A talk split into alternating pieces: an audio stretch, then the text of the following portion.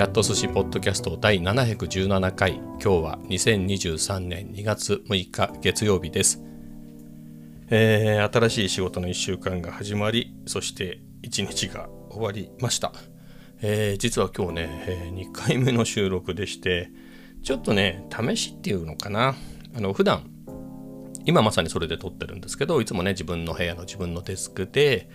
え、マイクアームね、え、マイクアームにマウントした手話の MV7 っていうマイクを通して、えー、これをね喋ってます。でこの音声をね常に、えーと、このマイクの音声がオーディオインターフェースに入ってつながっていてそこから Mac に行くんですけど、まあ、そのオーディオインターフェースにねヘッドホンもつつけていて常にこの今喋ってる音をモニターしながら喋ってます。まあそんな環境でずっと、えー、ポッドキャストを撮っているんですけれどこの収録ね、えー、ちょっとなんだろう、夜撮るタイミングがなくて、朝撮り始めたんですよ。そしたらね、あの隣今工事やってるんですね。新築の工事やっていて、あのかなりトンカントンカントンカン音がうるさくて、ちょっと入っちゃうなと。僕の部屋のちょうど隣なのよね。僕の部屋が一番工事現場に近いところですぐ隣で、えー、困ったなと思って、まあそのトンカントンカン、はい、なんだろう、鳴ってるまま撮ってもいいんだけれど、ちょっとなということで、で、どうしようかなって考えて、今日家族がね、えー、今のところ、まあ、息子は学校で、奥さんはどっか今日休みなんだけど出かけてるみたいなので、えー、それはっていうことで、息子の部屋にね、えー、移動して、そこが工事現場から一番離れてるのかな。なので、そうするとだいぶね、えその音も聞こえないので、そこで収録しようと。ただ、あのこのね、えー、マイクアームとかはもうがっちりデスクに固定してあってオーディオインターフェースもねこれを持っていくのは大変なので、えー、どうしようかなって考えて、まあ、MacBook とあのこの手話のね MV7 っていうマイクを今使ってるんだけれどその前、えー、オーディオテクニカの ATR2100X USB っていうのそういうマイクで初めてあのポッドキャストを始めたのでそのマイクまだ持ってるんでねそれでいこうと。何かっていうとそれ USB で直接 Mac につながるんでえー、オーディオインターフェースとかいらないんでね、あの Mac に Mac と、えー、マイクだけ持っていけばいいなと、えー、そういうわけでトライしてみました。まあ一旦収録は終わったんですけど、非常にやりにくいのね、そのマイクアームもないから、マイクを手に持つの、でも手に、マイクを手に持って喋るっていうことをしてないんで、やっぱりフリーハンドでね、マイクアームでこう、ピューンと自分の口元に来て、そこで喋るっていうスタイルにもう慣れててね、で、それでほら、716回目でしょ？つまりこれを取るまで715回はそれで、まあ、ほぼねやってきていて、まあ、それじゃない時って本当の初期の頃にね、えー、なんだろういろいろ試すのに、えー、iPhone に、えー、マイクをくっつけてそれで喋ってみたりとかね、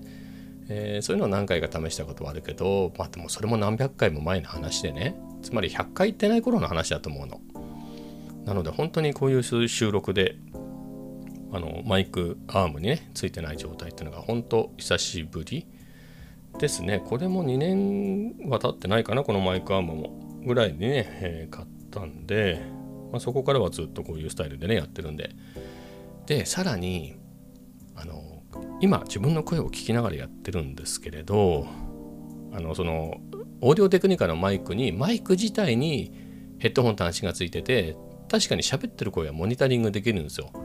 できるのだけれど手に持っちゃってるでしょ？そうすると USB のケーブルとさらにヘッドホンのケーブルがあってそれがカタカタカタカタ触れ合う音がもうダイレクトにマイクに入ってそれが自分の耳に聞こえるわけです。ってなると気になっちゃってね非常にやりにくかった。まあそれでも一旦、まあ、25、6分のえー、エピソードっていうかね、えー、ポッドキャストを収録したんですけれど、えー、収録し終わったらねなんか工事が一旦止まって静かになったので、まあ、この隙にささっと撮り直しちゃった方がいいかなと思ってそうしています。やっぱね落ち着くやりやすい。なんかねずっとこうやってるからあの環境が変わるとねまあそれもそれでいい刺激になるのかもしれないですけれどあの本当にこのヘッドホンから自分の声が聞こえてくるっていう状態じゃないとこの一人語りってやりにくいのね。まあいろいろ慣れってあると思うんですよ。例えば Vlog の時にカメラボーンと置いてそこに喋るっていうのはやるんだけどその時ってね、カメラがこっち向いてるしで液晶にはね自分が映ってたりねカメラの液晶には自分が映ってるのが見えてるからなんかその状態にも慣れてるからそれはまだやりやすいのね。でもそうは言っても数が全然違うでしょ。あの Vlog って日本語 Vlog で言うと190本目を今上げたところだからタイね。えそれって週1ぐらいのもんでしょ。タイこっちは毎日で716回目ですからねこれ。でかつ1エピソードあたりなんか2回撮り直すとかそういうのってざらにあるんで、えー、そうするともう千何百回あのこういう収録してるんでね。で1回30分とか。なのでもうめちゃめちゃやってるわけ。なのでやっぱこっちの方がねやりやすいなと、はい、思いますね。うん非常に。でだからあれだな。あのまあこれも本当に今言った慣れの話でしかないんだけれどあえてヘッドフォンなしでやった方がいろいろ応用が効くようになるのかもしれないですね一人語りみたいなのは。とはいえ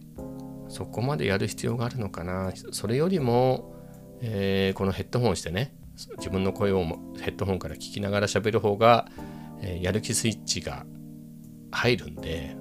まあ、その状態でいいのかなという気もするし。はい。まあちょっとね、えー、違う環境でやってみて、まあ、新たな気づきがね、えー、ありましたと、まあ、そんなところでございます。で、えー、またね2回目の収録をしていきますけれど今日は月曜日ね月曜日はね今日は有給休暇で休みでした。天気も良かったよね。あったかかった。12、3度でしょびっくりしちゃったね。ねもう春かなみたいな。2月って一番寒いですよね。雪とかガンガンまあ、この辺だからそんなにガンガンね、えー、月に毎週降るとかはないけれど、量的にはね、2月ってガーンって降ってもおかしくないようなね、あれなんですけど、ちょっと一足、一足早い春みたいなね、もう2月後半3月上旬ぐらいの天気なんじゃないですか。気温ね。えー、になりまして、まあ、ってなるとね、まあ、出かける時の、えー、服装なんかも、えー、気をつけないと暑すぎたりするんでね、まあ、今日はあのいつもずっと冬の間着てた着てるあのユニクロのボアを置いてきましたね。で、えー、代わりにカットソーをね1枚トートバッグに入れてって、えー、まあ、寒くなったらそれ着それを1枚ね中に着ようかなっていうので、えー、まあ、そんな格好で行きましたけれどまあそれでちょうど良かったぐらいかな。うん非常にいい天気でした。なのでまあそれも見越してね、えー、早い時間帯に行ったんだけれど、まあ、そういうこともあってあの非常にね、えー、暑くもなく寒くもなくいい感じで出歩けました。えー、で今日ね、えー、まあ、カフェ散歩ですね。カフェ散歩。今日ね奥さんが休みだったんですよね、えー、だったので、え、早めにね、まあ、休みってこともあって早めに出かけて、またサラエボっすね、サラエボに行って、えっ、とね、でもね、2時間ぐらいしかいなかったかな。はい。ぐらいで、まあ、アイスカフェラテからのアメリカンの、ね、定番のリレーで、えー、2時間過ごしましたけれど、まあ、例によって数学やってましたね。まあ、何をやるっつってもね、まあ、数学やったりブログやったりブログちょっと飽きたらね更新したりみたいなことでえっ、ー、とね何やったんだっけああれかえっ、ー、とあの、確率のところねえー、ちょっとここ面白そうだなと思ってそこ復習してそこが終わったんでその次がねあの整数の性質とかでないのだからほら約分とか約分じゃないよごめんなさい約数とか、えー、あの辺でねえー、まあそれも何回もしてるやってるわけだけど忘れてないかなみたいなことをね、えー、改めてやってみたりしたら面白かったんでね、えー、まあ、だってあれがね多分数 A の範囲だからあの本としては後半なんでね、え1月の休み明け最初の週だか次の週ぐらいでえっ、と3週目ね数 1A の3週目が終わったとこなんで、まあ、割と記憶に新しいっていうか、えなのでまああとはあれですね。あのその後ね、えー、前買った数学×アルゴリズムっていう本逆だったかな。まあいいや。そんな本をでユークリッドのご情報でみたいなやつをねあのコードで書いたりっていうのもしたのでまあ記憶に新しいっていうか。まあなのでスイスイいけてね、まあ、楽しめましたけれどまあそんなことをねのんびりやりながら、えー、過ごしました。でまああったかいうちにねサライボを去ってなんかねお腹すいたんだよね。お腹すいたなと思って。何食べようかなと思って。あ王将行こうかな久しぶりにと思ってね。王将空いてたんで。もうお昼とか全然ランチタイムとか全然過ぎてる時間帯だったんで言っても。なので王将覗いたらね空いてたんでちょっと王将寄ってみようと思って。はい寄りました。久しぶりですね。割とランチタイムっぽい時間に行ってたのかな今まで多分ね。あの王将は3回ぐらい行ったことあるかな。なんですけれど、えー、久しぶりに言ってもね年に1回2回しか行かないんでで行ってみたら、まあ、何がいいかねいつもランチタイムだからなんかほらメニューがなんかそういうランチのメニューから選んでたんでグランドメニューから選ぶことになって、まあ、どれにしようかなってね、えー、見てていつもねラーメン頼んじゃうのね。なんかラーメン食べたいなと思って。なのでたまにはねホイコーローとか酢豚とかそういうのもありかなと思って見てたんですけど、まあ、割とがっつりだなと思って。まあ結局あの醤油ラーメンとあの餃子の3個ジャストサイズみたいな名前だったかな。3個入りの餃子を頼みました。セットだとねあの多いんだよね。餃子定食みたいなやつ。餃子2人前とか。いやそんなに食えないでしょっていうのでね。うん。まあそれにしましたけどまあ美味しかったですね。ああいうね普通のラーメンが好きなんですよね、まあ、好きっていうかまあそんなにラーメンが好きってわけじゃないんだけど。あの凝ったラーメンとかは別に良くて。昔ながらの醤油ラーメンでよくて。まあそういうので言うとあのまあ王将の普通の醤油ラーメンは普通で非常にいいなと思って。まあ銀座で言うとねインズ銀座インズインズの地下にある北京っていうね、えー、町中華みたいなやつがあって。そこのラーメンも好きですね。そっちの方が美味しいかなさすがに。うん。まあでも大して変わらないっちゃ変わらない。まあでも餃子はさすがに北京の方が美味しいかな。値段も変わんないんじゃない？ちょっと北京の方が高いからさすがに銀座っていうかねにあるからね。ちょっと高いけどそれでもランチだと北京って今上がったかもしれないけど700円いくかいか今多分700円いってるかなきっとね。ねいろいろ物価が上がったからね。それでねいろいろ選べるんですよ。だ僕が好きで選んでんのは、まあ、メインのねラーメンなりなんなりもしくはあのを選んでじゃあサイド何選ぶみたいなねセットなんで、まあ、それ組み合わせ割と自由で、まあ、餃子だったりチャーハンだったりとか、まあ、そういうの選べて僕はその、まあ、まさに今日と同じような感じであの醤油ラーメンっていうかラーメンと中華そば中華そばと餃子を頼んでねそれが非常に美味しいんですよね。はい、ちょっと思い出しましたね。えー、今度出社して、えー、誰もランチに行ってくれない時には、えー、久しぶりに北京で、えそのセット食べてみようかなとか思います。はい。えー、な感じですね。まあでも美味しかったです、王将。はい、美味しかったです。ごちそうさまでしたと。で、えまあその出てね、出た後、まあリベルテ行こうと思って、ちょっと覗いてみたんですけど、まだ結構日が高いうちだったんで、あのリモートしてる人がいるのね、えー、リモートで常連さんでリモートしてる人で多分朝からあの本当に退勤時間までずっと粘ってる人がいてあのでも全然迷惑とかの人じゃないですよ。バンバン注文してくれる人でね。だから僕がたまにその人と勝ち合った時もやっぱ気を使ってんでしょうね。もうバンバンバンバンあのコーヒーのおかわりもコーヒーのおかわりってあのただじゃないからそういうのバンバン頼むしね、えー、あのもちろん一日中いるからあのフードでねランチもそこで頼んで食べるしみたいな感じでやってる人がいて、まあ、全然その人がいるのは構わないんだけどその人のが好きな席と僕が好きな席がかぶってるんでその人がいるとそこ座れないみたいなね、まあ、それだけの話なんだけれどでまあ時間的にその人いるかもな平日だしって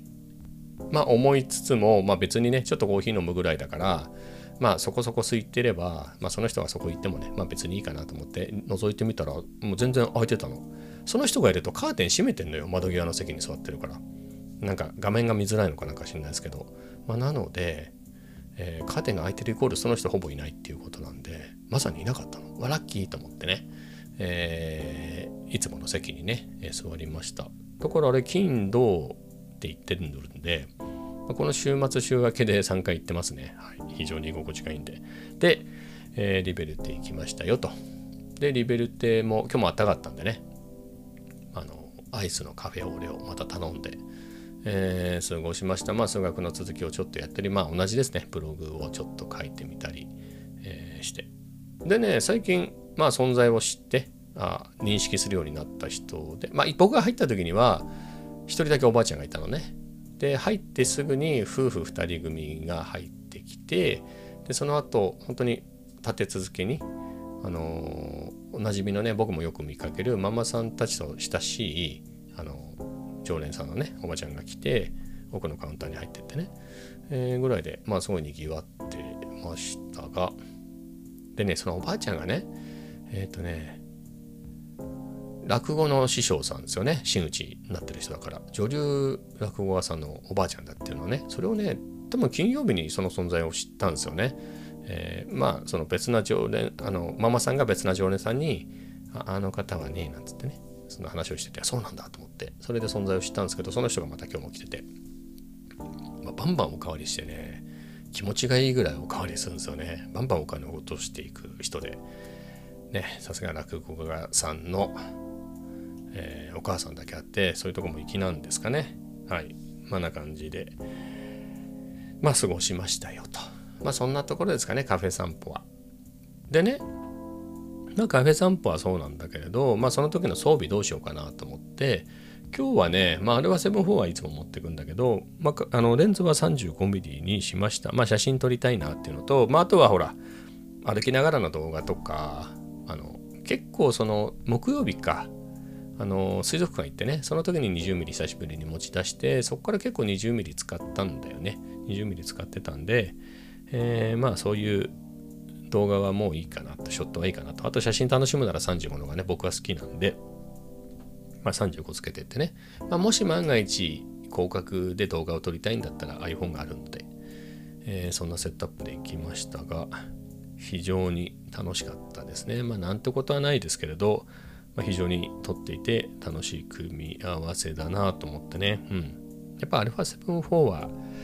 写真も楽しいね。多分イコール α7、R5 もね、同じだけど、まあ両方楽しむってなったら、もうこの2択じゃないですか。金があるなら、あの α7、R5。そこまで出せないなら α7、Mark4。ね、この2つしかないかな。あの、写真だけっていう。まあ、どのカメラでもいいけど、もう写真しか撮れませんだったら、まあ、選択肢は、ね、あれは、まあ、それこそ画素が足りるんであれば S3 でもいいし、 えー、まあ、前の機種でもね全然構わないんですけどその動画も両方撮るんで切り替えますってなると、うん、やっぱり動画とね、えー、写真の設定が簡単に切りられてあの簡単に切り替えられてそれぞれ別々に設定できるやっぱり α7-4 とあの α7R5 が僕はいいなと思いますね。はいまあそんなところで非常に楽しめました。まあそんなところなんですがえー、まあ数学の話ばっかりしてますけどね夜ね久しぶりに予備乗りの匠さんの動画見てました。まあ、あの予備校のノリで大学の物理と数学を学ぶみたいな名前のチャンネルなんだと思うんですけどそんな難しそうなやつで94万人ぐらい登録者がいるとねたまにこのポッドキャストでこの話してますけどで、まあ、基本的に大学予備校のノリで大学の数学をとか物理をやるだから僕にとってはレベルが高いんで基本的にね。そのど真ん中のコンテンツは。でも言うても90何万人もね100万人近くも行くような人気コンテンツなんで、えー、分かりやすい。そのそんなに詳しくない人でも分かるコンテンツもあるわけで、まあ、それを見てました。あのねなんか中学数学の知識で統計とか確率をみたいな。えーと、いろんなニュースとかネットに出てるような嘘に騙されないぞみたいな感じの、えー、ノリでねお笑い芸人さん4人組4人組じゃないか4人ねが生徒役みたいな感じでやってるやつでね。なそれ見ました。えー、まあなんかねまさにその内容を本にしたやつも出してるんですよね。2年前なのかな？どうやら。でもそのプロモーションも兼ねてのコンテンツだったのかなと思うんですけど2時間40分ぐらいあるのかな？長いコンテンツなんだけどなんかなんとなくながら見してね。あとはそのここ問題解いてみようかみたいなやつは一緒に解いてみたりなんかして、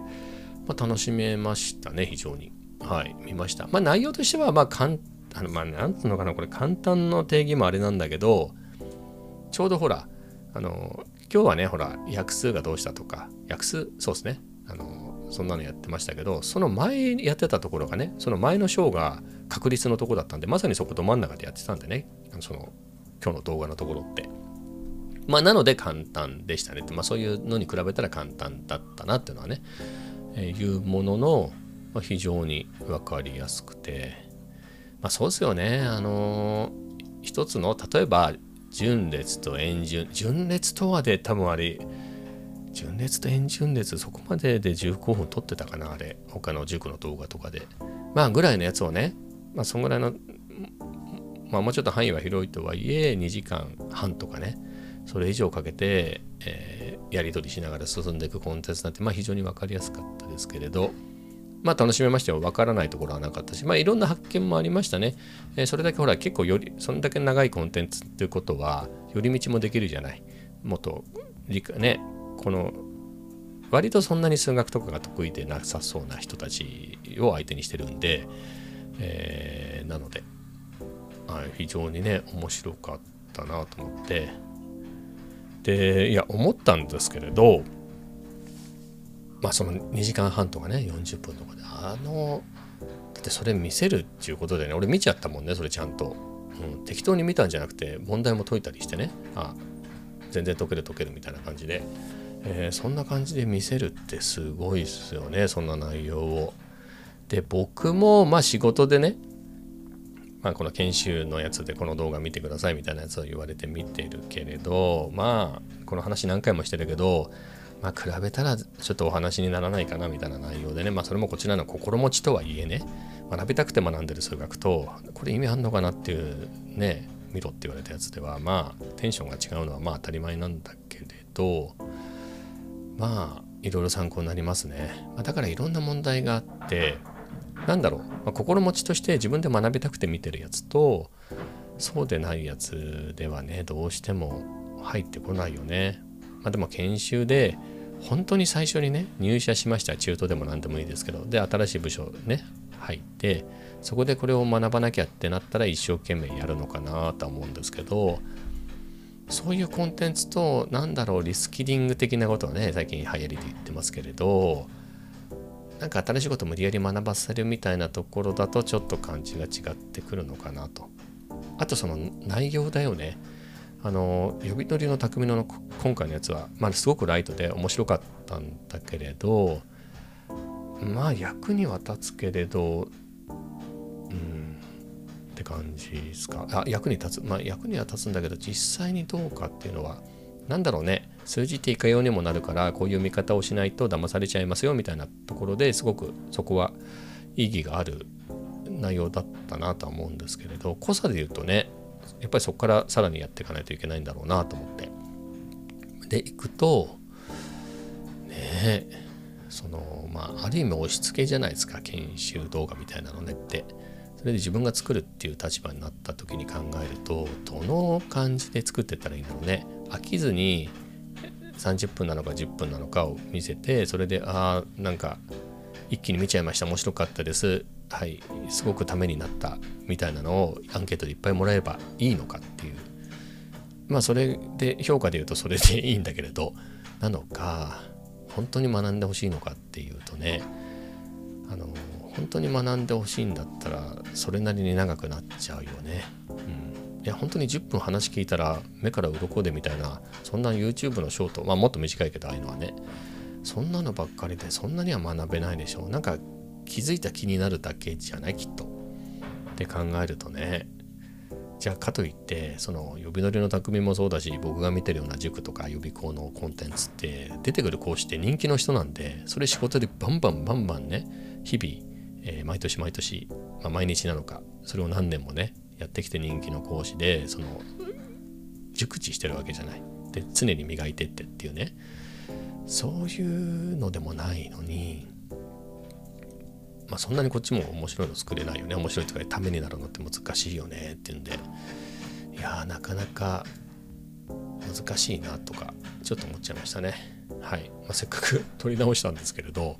またあの休憩が終わったみたいで工事がトントントントン始まっちゃったんでね、